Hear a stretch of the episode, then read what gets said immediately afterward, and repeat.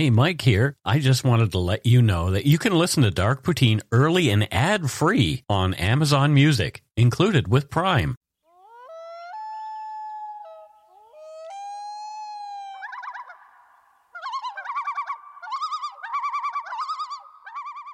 Welcome back to Dark Poutine. I am Michael Brown, and that is Matthew Stockton. All sun kissed over here. You're all sun kissed. Yeah. Look at how dark my arm is. Well, you spend all your time on your roof deck. On the don't you? deck working, yeah. You and Steve. My trusty sidekick. Steve the Bulldog. The views, information, and opinions expressed during the Dark Poutine podcast are solely those of the producer and do not necessarily represent those of Curiouscast, its affiliate Global News, nor its parent company, Corus Entertainment. Dark Poutine is not for the faint of heart or squeamish. Our content is often intense, and some listeners may find it disturbing. We are not experts on the topics we present, nor are we journalists. We are ordinary Canadian schmucks chatting about crime and the dark side of history. Let's get to it. Put on your toque, grab yourself a double double and a Nanaimo bar. It's time to scarf down some dark poutine. You are responsible for obtaining and maintaining at your own cost all equipment needed to listen to Dark Poutine. Dark Poutine can be addictive. Side effects may include, but not be limited to, pausing and questioning the system, elevated heart rate, pondering humanity, odd looks from colleagues as you laugh out loud at work, family members not into true crime worrying about you. Positive side effects may include some perspectives and opinions that you disagree with, as well as some wokeness and empathy. If you don't think Dark Poutine is for you, consult your doctor immediately.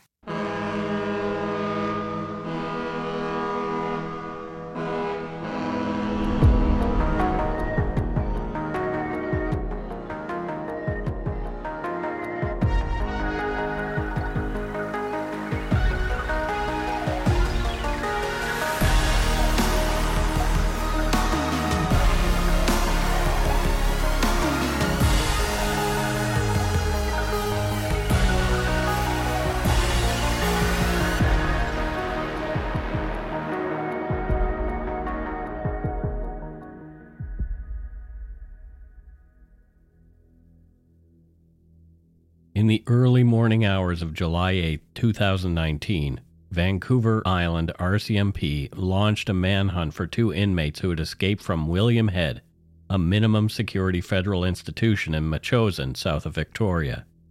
The two men, James Lee Busch and Zachary Armitage, had walked away from William Head the day before. The fugitives were arrested on July 9th after an off duty RCMP officer spotted them in Esquimalt. On July 12th, RCMP found the body of 60 year old Martin Keith Payne at his home on Brookview Drive in the community of Metchosin. Co workers and family had become worried when he hadn't shown up for work. He had been murdered. Payne's death initiated an 11 month investigation led by the Vancouver Island Integrated Major Crime Unit involving several police agencies. On June 12, 2020, an RCMP news release reported that the escapees Busch and Armitage had been charged with first degree murder concerning Martin Payne's death. This event sparked serious debate about the decision making process that led to these two individuals, both with histories of violent crime, being housed in a minimum security facility. How had they simply walked away from their incarceration to murder Martin Payne? This is Dark Poutine episode 280 they walked away. The murder of Martin Payne. Metchosin is a rural community in Greater Victoria, about 20 kilometers southwest of downtown Victoria on the southern tip of Vancouver Island. Known for its wide open spaces, pastoral countryside, and bountiful farmland, Metchosin was first inhabited by the Coast Salish peoples. The name Metchosin is derived from the Coast Salish language, where it is called Smetschosen. The community was incorporated in 1984. The heart of Metchosin is at the village center, which is located in the intersection of Happy Valley Road and Metchosin Road. You can find a few stores, a restaurant, and a school there. This region, known as the Western Communities or West Shore, stretches from Esquimalt Harbor to Rocky Point along the shoreline of Juan de Fuca Strait. And you want to talk a bit about Juan de Fuca, don't you? I've just been geeking out about Juan de Fuca recently. Mm-hmm. You know, when you do some research on something completely unrelated, and then you bump into something, and before you know it, you've gone into like a, a wormhole. Yes. So, Juan de Fuca Did you know that his real Greek name was Ioannis Fokas? What? Yeah, he wasn't even Spanish. He was Greek, Oh wow. um, but given a Spanish name because he was sailing on a Spanish ship. hmm He was from Kefalonia, which is uh, an Ionian island in Greece. And he supposedly sailed to Nootka Sound way back in 1592. Oh wow. But he didn't name the inlet after himself. It was named 200 years later Oh wow. for him by Captain Charles Barkley, not the sports guy. Charles Barkley. um, and what's fascinating is there has actually been debate over like 400 years if the guy even existed, let alone discovered the sound. well, that's really cool. That's Yeah. a, an interesting bit of I information. know it's totally off topic, but hey. yeah. Modern Metchosin is characterized by winding rural roads that lead past cultivated acreages, small forests, rocky headlands, small farms, and secluded seaside homes.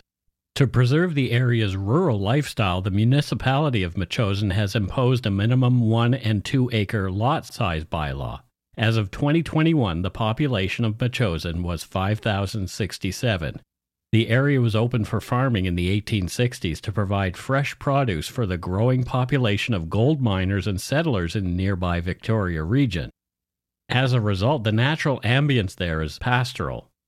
Despite the absence of marshland, many migratory birds seen at Witty's Lagoon Regional Park also use the other parks in Metchosin as a staging area, including sandpipers, turnstones, and surfbirds. A short stretch of Metchosin Road, which becomes William Head Road, provides access to three parks Albert Head Lagoon, Witty's Lagoon, and Devonian Regional Park, offering intimate glimpses of wildlife in a coastal setting. Near the foot of William Head Road lies the federal minimum security prison operated by the Correctional Service of Canada, CSC, known as William Head Institution. Canadian prisons employ three tiers of security measures. These include maximum security. These facilities are encircled by towering walls or fences of about 20 feet, equipped with guard posts. The officers on duty are armed, and the movement of inmates is closely monitored. Prisoners interact with regimented groups and partake in structured therapy programs. In medium security, these prisons are bound by chain link fences reinforced with razor wires at the top.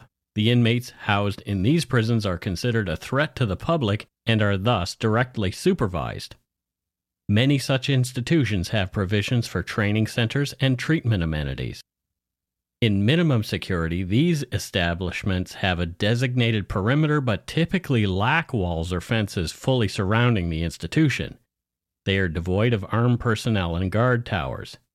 The restrictions on inmate movement and privileges are quite lenient.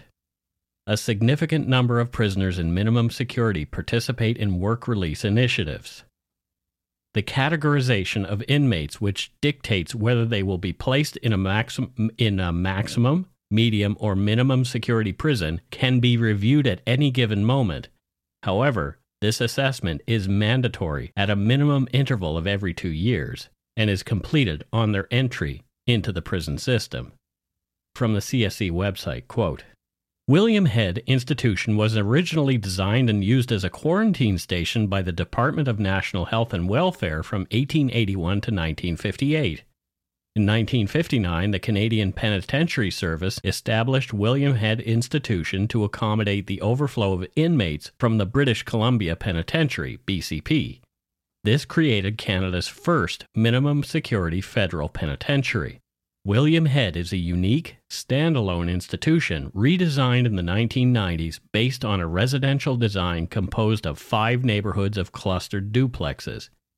Each neighborhood of duplexes is intended to function as a community. The age of the buildings on the property range from those remaining from the late 1800s to the neighborhood living units completed in 1995. The site has a rich infrastructure inherited from its previous use as a medium security penitentiary and quarantine station. According to the Correctional Service of Canada, William Head houses inmates deemed to be of low risk to public safety and who can benefit from a less restrictive environment to aid in their rehabilitation and eventual reintegration into society. Approximately 20% of inmates at William Head Institution serve sentences with an average length of 40 months, while 27% have terms lasting 40 months or more. Half of the inmates are serving life sentences. The facility employs around 100 staff members and has a capacity of 200 inmates. One of the notable aspects of this institution is its picturesque and isolated setting. Situated on a peninsula along the southern coast of Vancouver Island, the facility offers breathtaking views of the surrounding ocean and natural landscapes. This unique location contributes to the prison's rehabilitative focus, providing a calmer and more peaceful atmosphere that fosters personal growth and introspection among the inmates. William Head strongly emphasizes rehabilitation, offering various programs and services to support inmates' personal development, education, and vocational training. By providing opportunities for education and skill building, the institution aims to equip its inmates with the tools they need to succeed upon release and reduce the likelihood of reoffending. Inmates at William Head can participate in work programs within the prison and in the local community. These programs allow them to gain valuable skills and work experience, fostering a sense of responsibility and self worth while also contributing to the community in a positive manner. The programs include the Chaplaincy Support Group, Community InReach, Restorative Justice, Freedom Project Canada Nonviolent Communication Citizen Escorts, in house personal development reintegration, and mentoring in the community. Moreover, the prison actively engages with local communities on Vancouver Island, establishing partnerships that encourage inmates to participate in community projects and initiatives. This involvement helps inmates to develop a sense of connection to the outside world and helps to bridge the gap between incarceration and eventual reintegration into society. One of these community outreach programs is a theater program called William Head on Stage, or WHOS, WHOS. According to the group's website, the WHOS Prison Theater Company has been active for 40 years. This is a unique company led by incarcerated artists, takes charge of creating and staging plays for the general public. Traditionally, during each fall season, thousands of individuals purchase tickets and journey through Metchosin to gather in the prison gymnasium. There, they witnessed the remarkable talents of incarcerated actors, builders, and musicians who put their utmost efforts to deliver captivating performances. Another crucial function of William Head Institution is its role in preparing eligible inmates for parole. Through assessments and various parole preparation programs, inmates are evaluated for the readiness to reintegrate into society safely. This process aims to ensure inmates have the support and tools to navigate life outside the prison walls successfully. This all sounds great, but of course, I'm telling it from the governmental perspective at this point. William Head has earned the nickname Club Fed due to its history of housing white collar criminals with minimal security measures. Inmates reside in five units consisting of eight groups or duplexes. They cook their own food, they wear their own clothes, they even have their own six hole golf course and other sports facilities like a soccer pitch and a baseball diamond. A Calgary Herald infographic on the institution shared some interesting facts. Every duplex unit is called a neighborhood, has five separate bedrooms. Each inmate's room is furnished with a bed, desk, and chair. They are encouraged to decorate and arrange their rooms as they please, and inmates have their own keys allowing control over access to their private space. Each unit also has a common living area with a full kitchen, pool table, television, and laundromat. According to the March 2016 Calgary Herald infographic that I'm talking about, some notable inmates have been incarcerated at William Head. For example, Robert Latimer. He spent time at William Head Institution after being convicted of killing his 12 year old daughter Tracy, who had severe cerebral palsy. In 2010, he was granted full parole. Stephen Reid, a former notorious bank robber who later became a novelist, was part of the Stopwatch gang responsible for over 100 robberies in the late 1970s and 80s. We've talked about them. At the time of this article, 64 year old Reid had been granted day parole and resided in a halfway house in Victoria.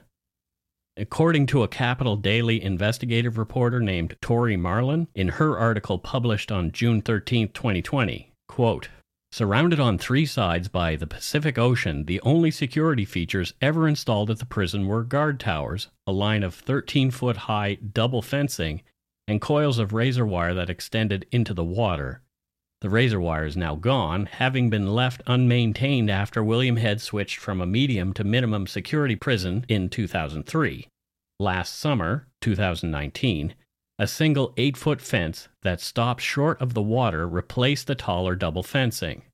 On July 7th at 6:45 p.m., James Lee Busch and another inmate, Zachary Armitage, simply walked around that fence and skirted just above the shallow surf. They passed an unmanned guard tower near the prison's south shoreline before slipping undetected into the surrounding community. The RCMP was notified of the escape just after midnight on July 8, 2019, and began searching for Busch and Armitage. CSC released an update on Twitter at 6:23 a.m. on July 8th. Along with pictures of the two men, it read, "Inmates James Busch and Zachary Armitage have escaped from William Head Institution. We are working with police to locate the inmates as quickly as possible." Descriptions of Busch and Armitage, along with small amount of information about the pair, appeared in the news. From the Province newspaper on July 9, 2019. Quote, RCMP hunting killer after two escape jail. Metchosin. Two inmates have escaped from the minimum security William Head Institution in Metchosin, west of Victoria. A release from the prison says Zachary Armitage and James Busch were missing during the head count at 11 p.m. on Sunday. Busch is serving an indeterminate sentence for second degree murder and assault. He's 42, 5 foot 9 inches tall, bald with brown eyes, and has a no love tattoo on his right arm. Armitage is 30, 5 feet 10, and 179 pounds with brown eyes and black hair. He's serving time for robbery, aggravated assault, and other offenses.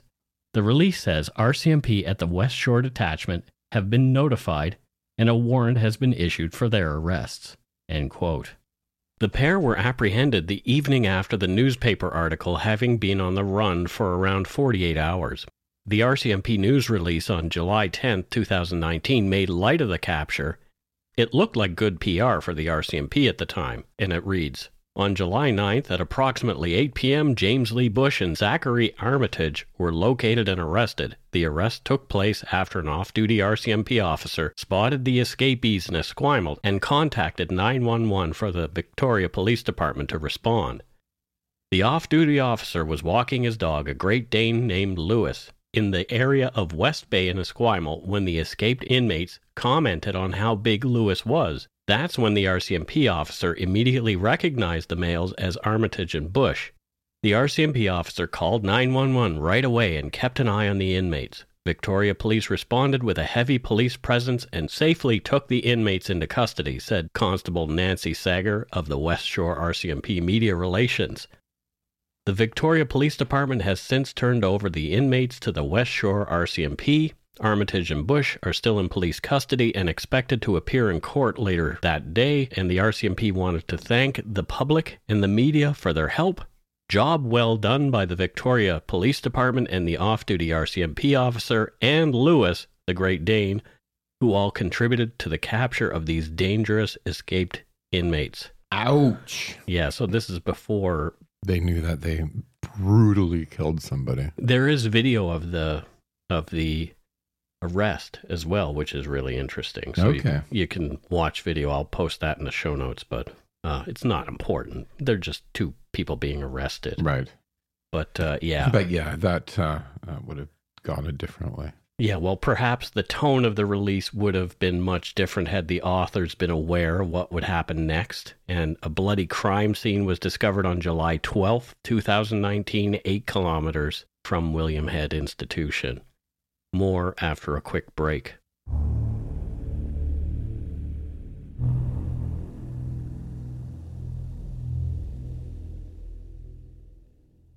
And we are back. Matthew, uh, thoughts on this episode so far. I was saying to you before we started recording that this is kind of a very timely episode mm-hmm. in that I th- most recently, due to other stories, um, there's seems to be growing public interest about you know why somebody should be in minimum security or versus maximum and Yeah. and uh, parole and all of those things right Yep. And we will talk about that a Yeah. little bit more as the podcast progresses. okay And we'll talk a bit about it even more in the after show. yes After 60 year old Martin Payne did not show up for his job, the mail worker's family, co workers, and friends became concerned. His body was found inside his home at the 1000 block of Brookview Drive in Metchosin. His truck, a Ford F 150, was missing, as were some other items. Mr. Payne's death was deemed suspicious, and foul play was confirmed.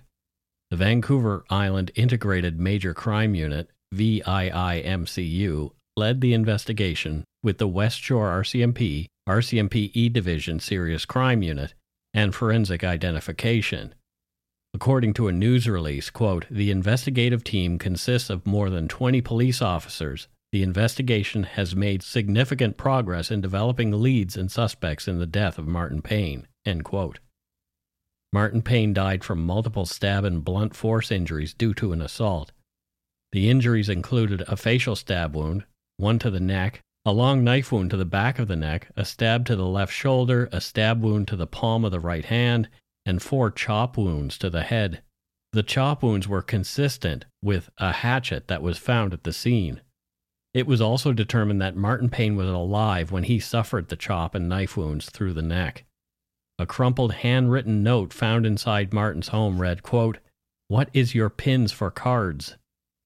Payne's sister Colleen was present when his body was found. She later spoke about the trauma and highlighted her feelings of disconnection and her daily struggle with the memory of her brother's murder.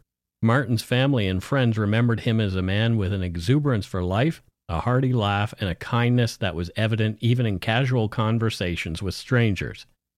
His daughter Jessica described him as a kind, easygoing, gentle, thoughtful, and playful man who brightened the day of anyone around him.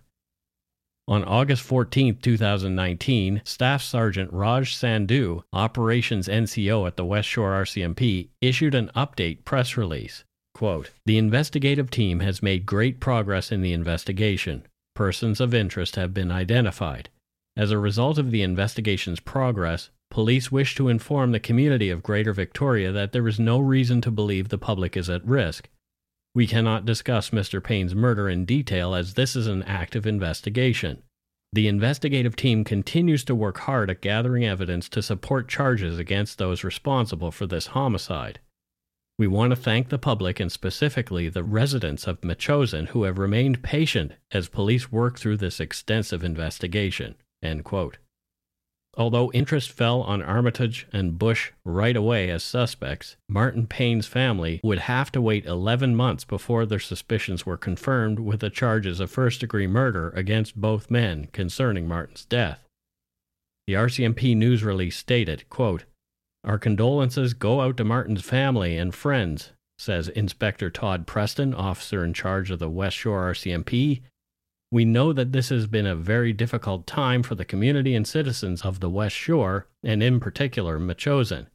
We want to thank the citizens for their patience in the investigative process. End quote. In the same release, Martin Payne's family made a statement. Quote, Marty was deeply loved by his tight circle of friends and family, and we have continued to mourn his senseless loss every day for the past 11 months. The man who was taken from us was an exceptionally gentle and caring human being whose love, support, and encouragement were unfailing. We are completely devastated and have been relying heavily on one another throughout this horrifying ordeal. At this time, we would like to thank everyone who has supported us directly or indirectly and all the law enforcement agencies that have worked tirelessly on this case. We also humbly request that our privacy is respected as we continue to deal with our profound grief. How can um, you even put this kind of pain into words? So whenever I read these statements from families, Yeah. I wonder if you know after they write it, they they sit there and and, and they're like, these words don't even express the depth of how I'm feeling. Like how if somebody that you love this happens how can you put even put it into words it's so hard A lot of times it comes off as stuff we've heard before, yeah you know? Exactly. How do you express your own personal feelings about it? It's it's impossible. because it's way deeper than any statement you can give Any right? yeah, absolutely. Tori Marlan of the Capital Daily reported, quote, both Busch and Armitage were transferred there, William Head, from Mission Institution. In each case, the mission warden overrode a security level assessment that otherwise would have prevented their placement in a minimum security institution. Busch and Armitage had spent most of their adult lives incarcerated. Busch wasn't up for full parole until 2025. Armitage was nearing the end of a 14 year sentence. Both had committed violent crimes. In 2010, only two months after his release from prison on a prior charge, Busch fatally strangled a Saskatoon woman over a $20 drug debt and threw her body in a dumpster. In the course of a home invasion, Armitage beat the home's sleeping resident so badly that the man became quadriplegic and died only four years after the attack at the age of 33. The stories of the pair's pasts are disturbing. James Lee Busch had pleaded guilty to the murder of Sandra Marie Ramsey, 41, in 2010 in Saskatoon over a small crack cocaine debt. After the murder, Busch enlisted the assistance of Simone Desjarlais, who provided the suitcase into which Busch had stuffed Sandra before the pair tossed it into a dumpster in an alley on the 200 block of 3rd Avenue South. Both left the city after disposing of Sandra's body, but were later captured. Busch was then sentenced to life with no chance of parole for 15 years, and Desjarlais, who also pleaded guilty to her role, was sentenced to two years behind bars. Busch had been out of jail for just two months when he killed Ramsey. His four previous convictions for violent offenses included assault with a weapon and assault of a peace officer. okay so this right here mike Mhm. right Busch had already been in jail for four violent offenses got out of jail murdered somebody tried to hide the body was jailed again and then he's eventually put into a place like William Head where he can just walk around a fence and go to goes goes on to murder brutally again. Right. Just to summarize what you've just said there because it's almost unbelievable. Yeah, it doesn't make any sense at all. According to the Sudbury Star, in April 2009, Zachary Armitage severely beat Sean Dupuis in his Levack home in Sudbury, leaving him with permanent brain damage.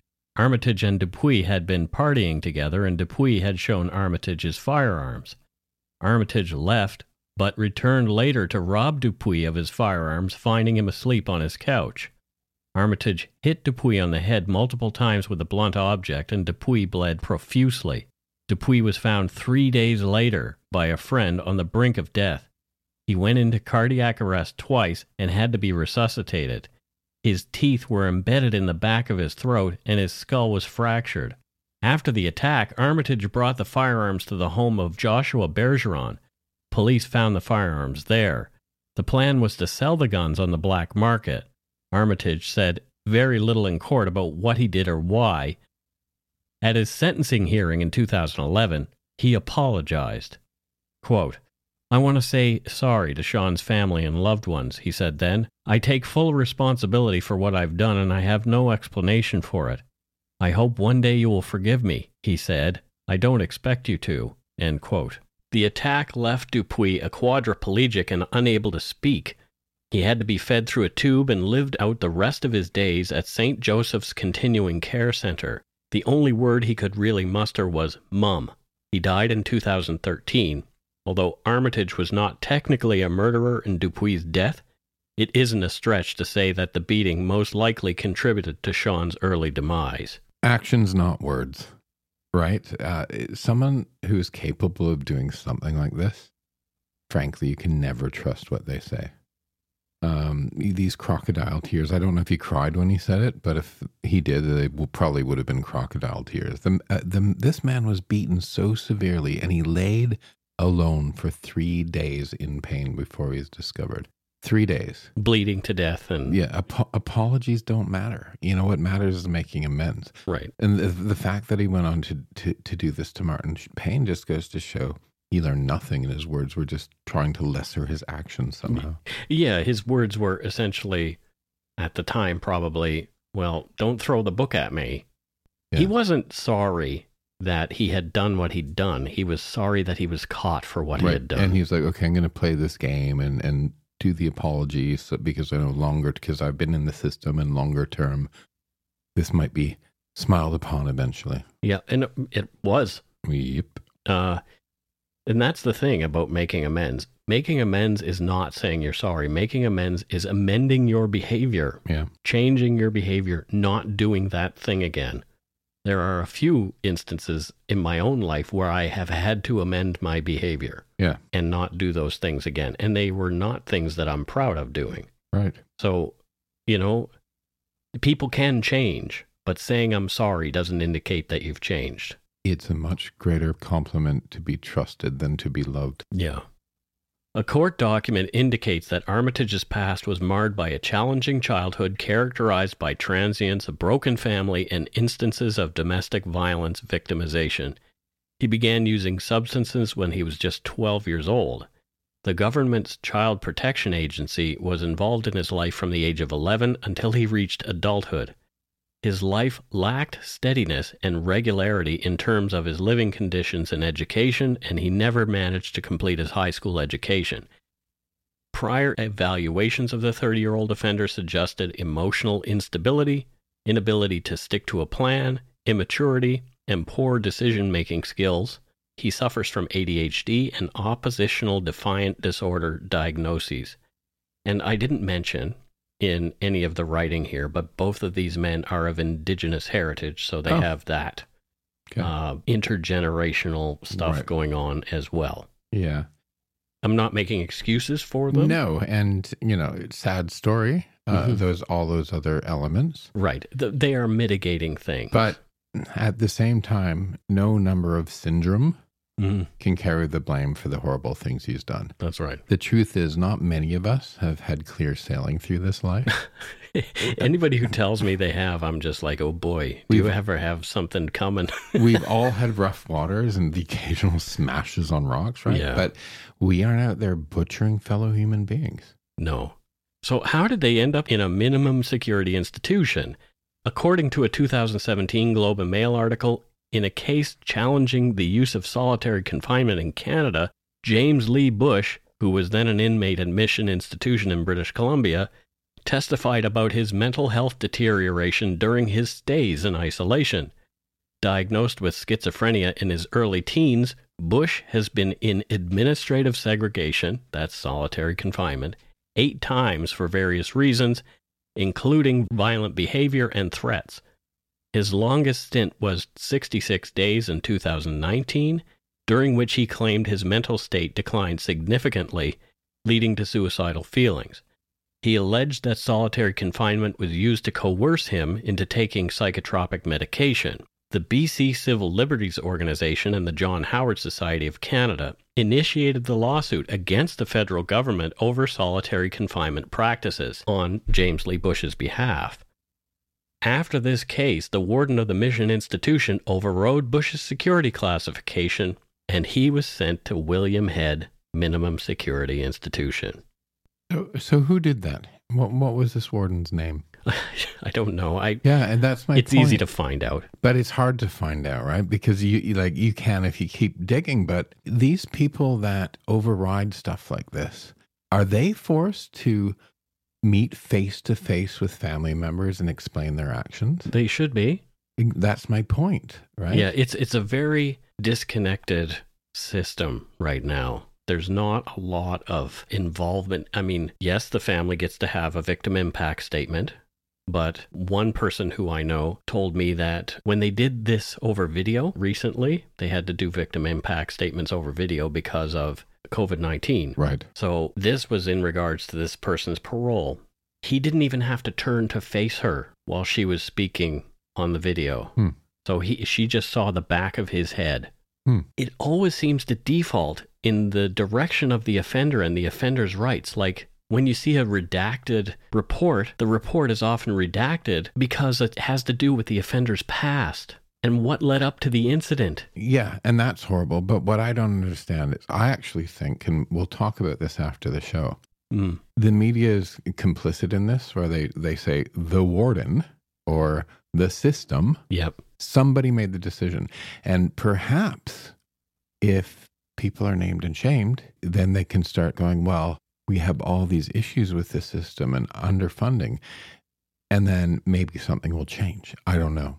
Yeah, I don't. I don't think naming and shaming uh, is ever really the the answer. I want it though. Yeah. Capital Daily's Tori Marlan reported that a correctional officer from William Head noted that it's not uncommon to see medium security overrides, but Busch's sudden change in public safety risk from maximum security all the way to minimum security was unusual. There is typically a stop in medium security. Similarly, the institution. Cutler emphasized that the public deserves thorough ex- explanations when violent inmates with an escape history are placed in low security settings, and when they do escape, the reasoning behind such placement decisions should be made clear. CHEK News reported that after the charges against Armitage and Busch were made were made public, Metchosin Mayor John Ranns called for charges called for changes in the sit- called for changes in the system, stating that the local authority should have the power to veto the transfer of inmates to their facility. He pointed out that Armitage, who had a history of escapes and violent offenses, was sent to William Head despite being assessed as a medium security risk.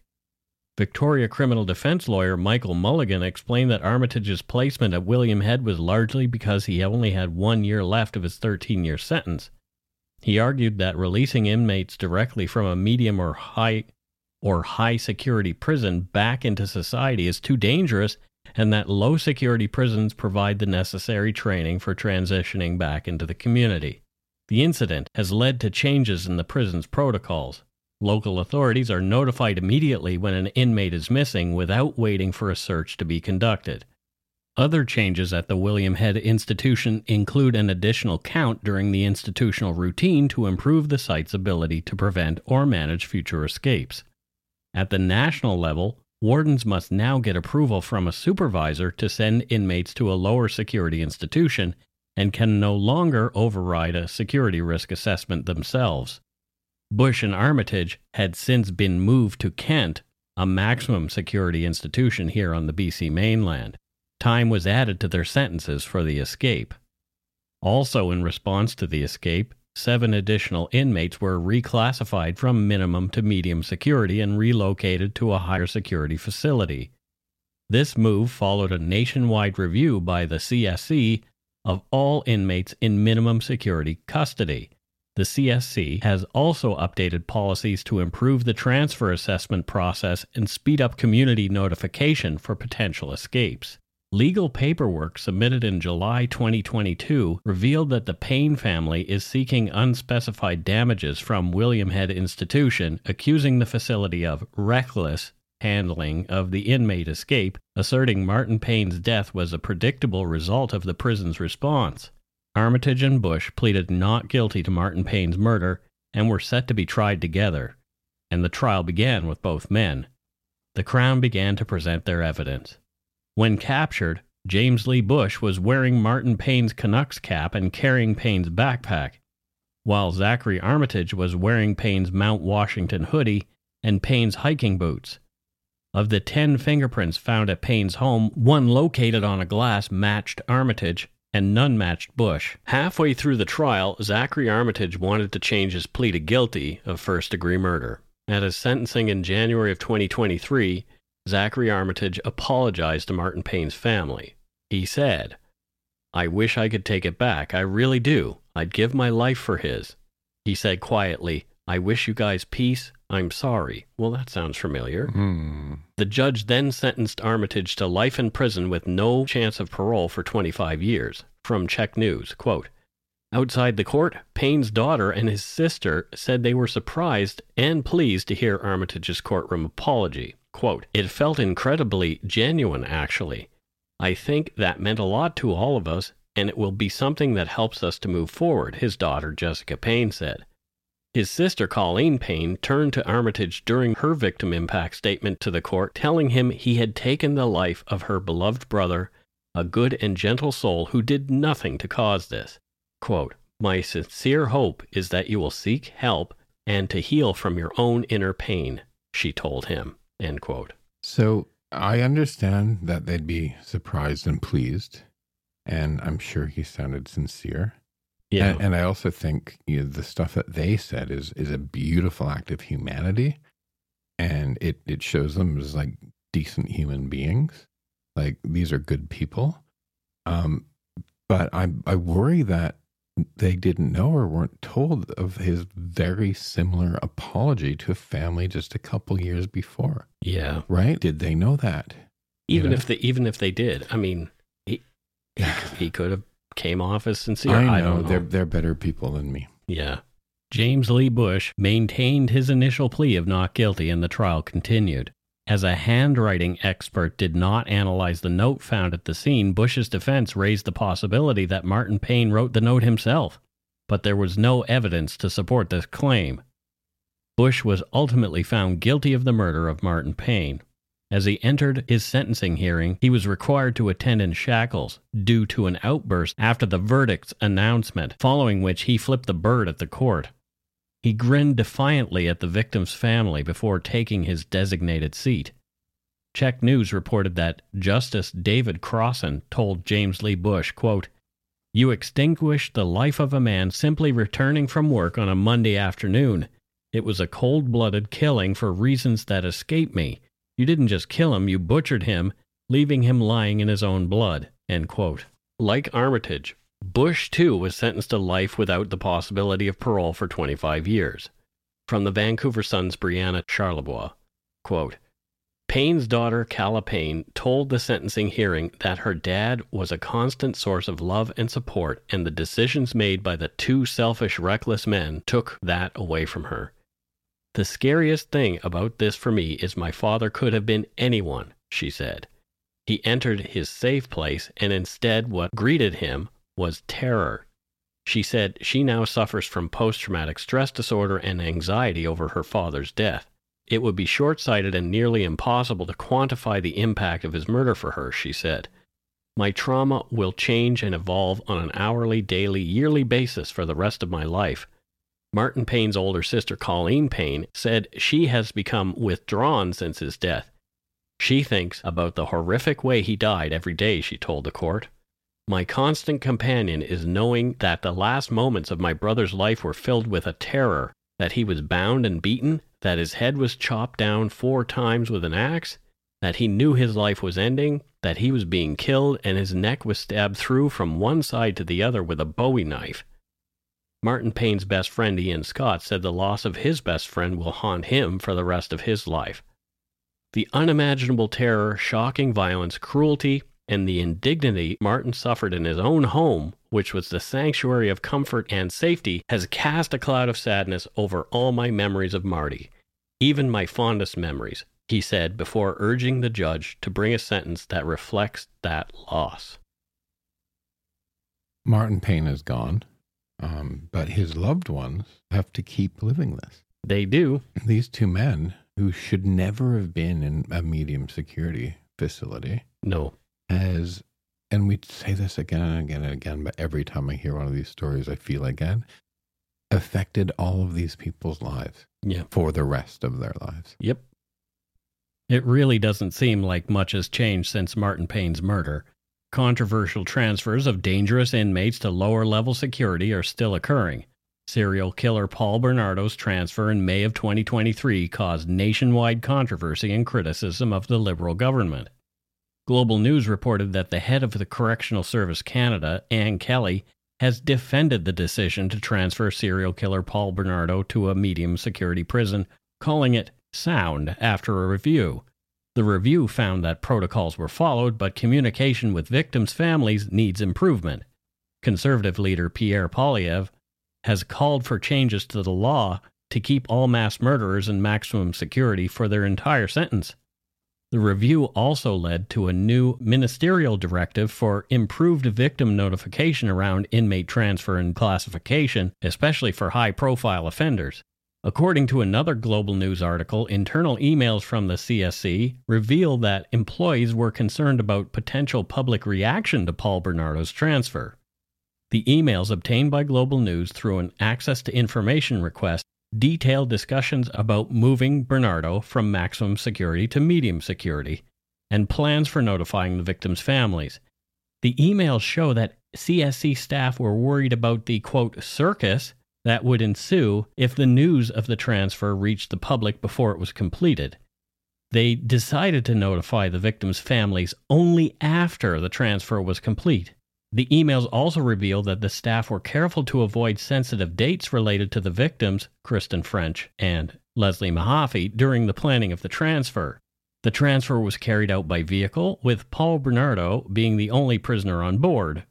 The emails also show that there was a discussion about the potential negative public and media reaction to the transfer. The handling of the case has led to political pressure on Public Safety Minister Marco Mendicino and Prime Minister Justin Trudeau, who both claim they were not informed until the day after and the day of the transfer, respectively, despite their staff being briefed months earlier. And Mendicino has since been replaced as Public Safety Minister in a cabinet shuffle. I wonder if this decision had anything to do with that decision. Hmm. Tim Danson, the lawyer for the French and Mahaffey families, has called on the government to change the laws dealing with Canada's most dangerous offenders. He argues that the requirement for a penitentiary to be least restrictive for an offender is misplaced and cannot be a one size fits all criterion. He also takes issue with the argument that Bernardo's right to privacy trumps the victim's families in this case and calls for a reevaluation of transparency in the corrections and parole system.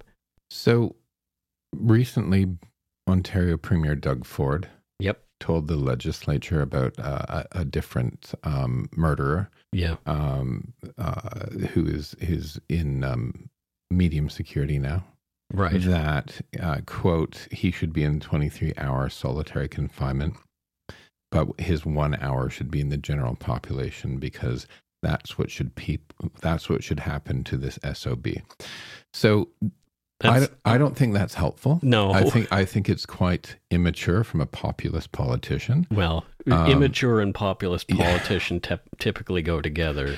And, and I think that's that's sort of a knee jerk reaction to go to either throw them away and the, you know put them away and throw away the key in sort of a very fascist state to to vigilantism and, and I think we we need to debate this a bit more so let's you and I talk in the after show about our thoughts on what some solutions might be or vent about what the system's like now Yeah. and, and I think um, Patreons can can listen to that, and if you're not one yet, become one. You can listen to the after show. Exactly. And that's it for Dark Poutine episode 280. They walked away. The murder of Martin Payne.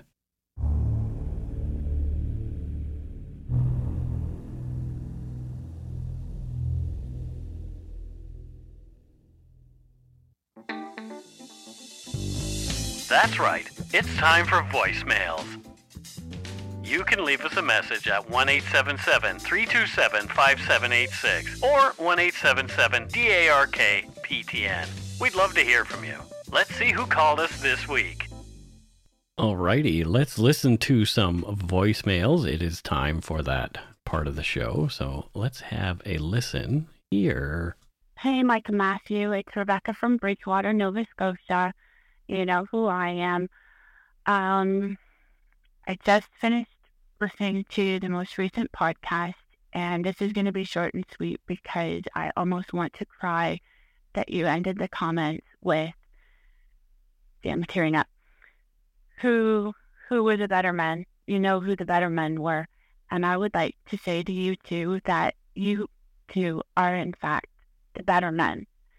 And I love listening to you guys and hearing your compassion and how you see things through your eyes is so true.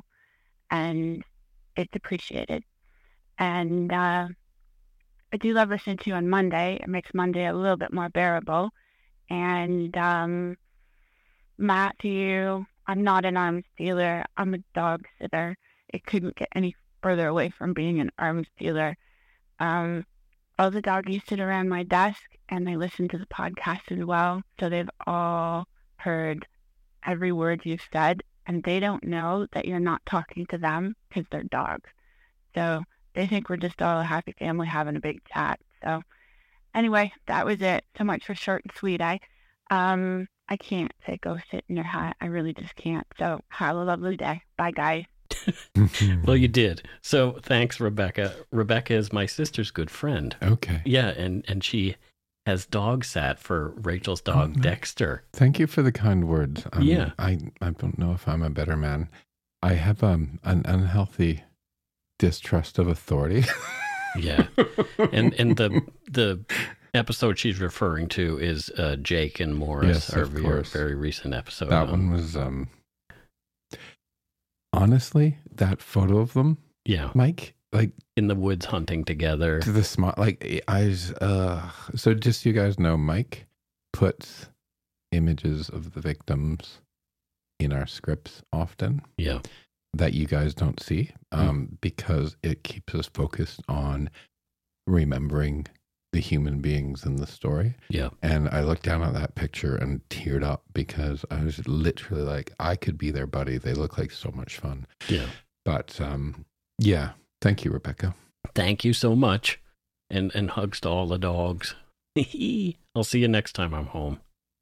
All righty. Um, let's listen to our voice next voicemail. This one's short. Saluton. This is Austin calling from Edmonton. I just recently started listening to your podcast and I'm working my way up from the earliest episodes. Anyway, I think you guys are awesome and I'm really digging it so far. And I just called to say Feku en vi ein Chapenoin. That's Esperanto for go shit into your hat. Gis revido. We've never had an Esperanto one. No, no, I like having an Esperanto call. That was quite fun. so, Austin and Edmonton, yeah. if you're ever on White Ave, Yep. um, bar hopping, uh, say hi to my aunt and uncle. Where are they? On They- White Ave they bar live hopping? they live just off White Ave, but Oh. they're they're they're they're nightclub folks and always like a good band. There you go. Yeah. All right. Uh, yeah. What? Why would somebody need Esperanto in Edmonton, Matthew? What do you, what do you think is going on there? Well, I think Edmonton is quite a um, multicultural city, Yes, it definitely is. and um, yeah, I mean, some of my family is multicultural over there, yeah. and uh, so I think Austin is an Esperanto teacher in Edmonton. Well, there you go. Yeah, Someone's got to do it, or not? or not. Hi, guys. I uh, was just listening to your latest podcast in the car. I had to pull over um, because I was crying.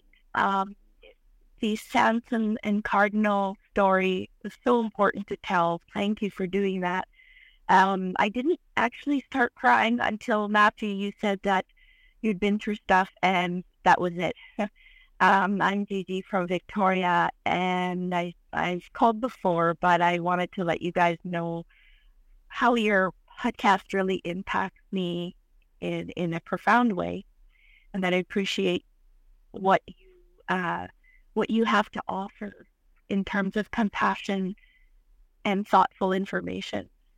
Thank you again, and please, please, please, please, I am begging if you do come to the island, I will definitely pull myself away from whatever it is to to meet and greet. Um, so thank you, FC, and uh, ton chapeau. Bye now. so we got two different languages telling us to go poop in our toques today. So Fantastic. yeah, I quite like that. Well, you made Gigi cry, Matthew. Mm. Sorry. You feel terrible, don't you? Yeah. no, you don't.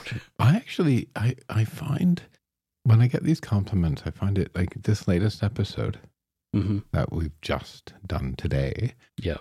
Uh, I'm kind of, how do I say this, Mike? I'm actually a little bit torn Okay. because I feel a lot, I feel not very much compassion for the perpetrators and what they've gone through. Yeah. And I don't feel a lot of compassion for the people in the system making mistakes. Yeah, the ones That- who are making and that one I have to work on a little bit, I think, because people are doing jobs and there's probably a lot of stuff that's going on. Mhm. Um, but it's hard. It's hard when you see totally innocent people that have nothing to do with the system being hurt and killed. Yep, totally. So maybe something I have to work on. I don't know. Yeah.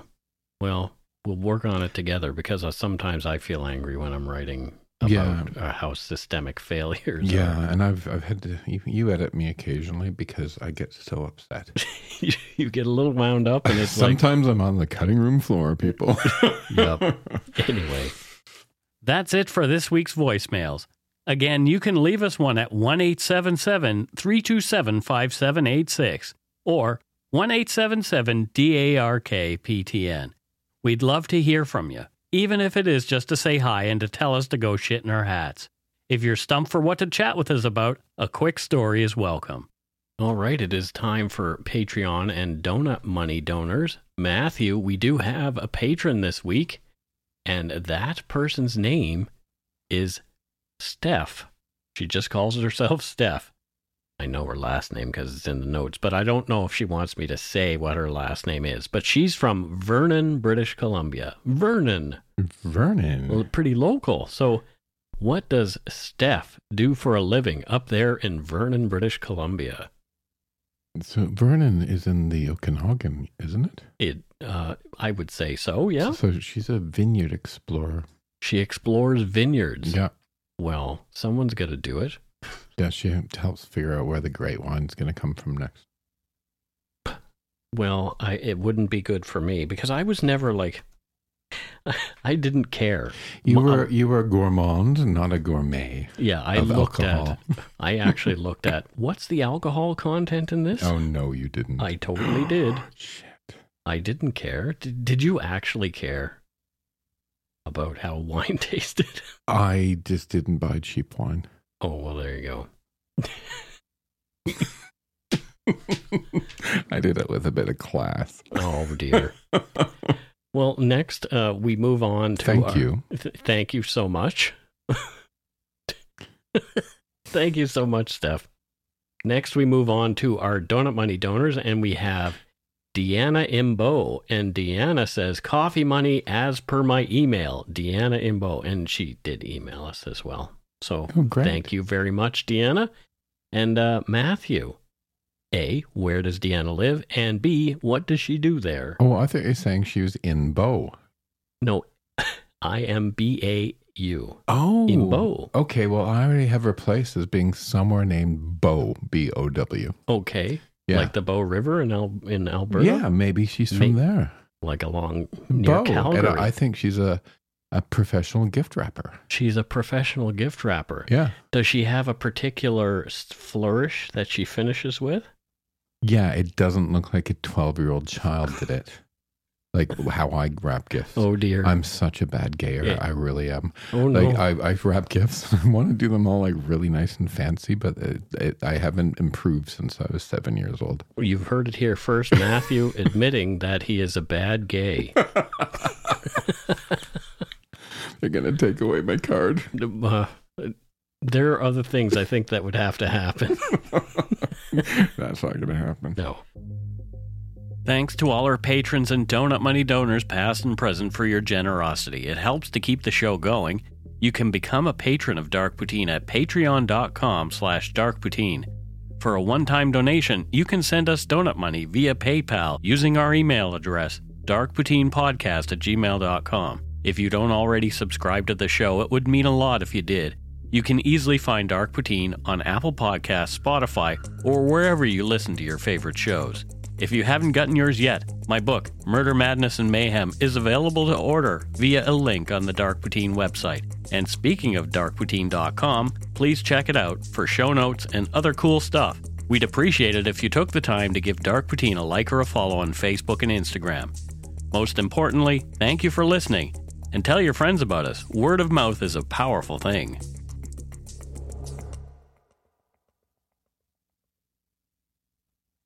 And that is it for this episode of Dark Poutine. Thank you for listening, folks. Thanks, don't, everybody. don't forget to be a good egg and not a bad apple. Sorry for interrupting you there, Mike. That's okay. Bye, everyone. Bye.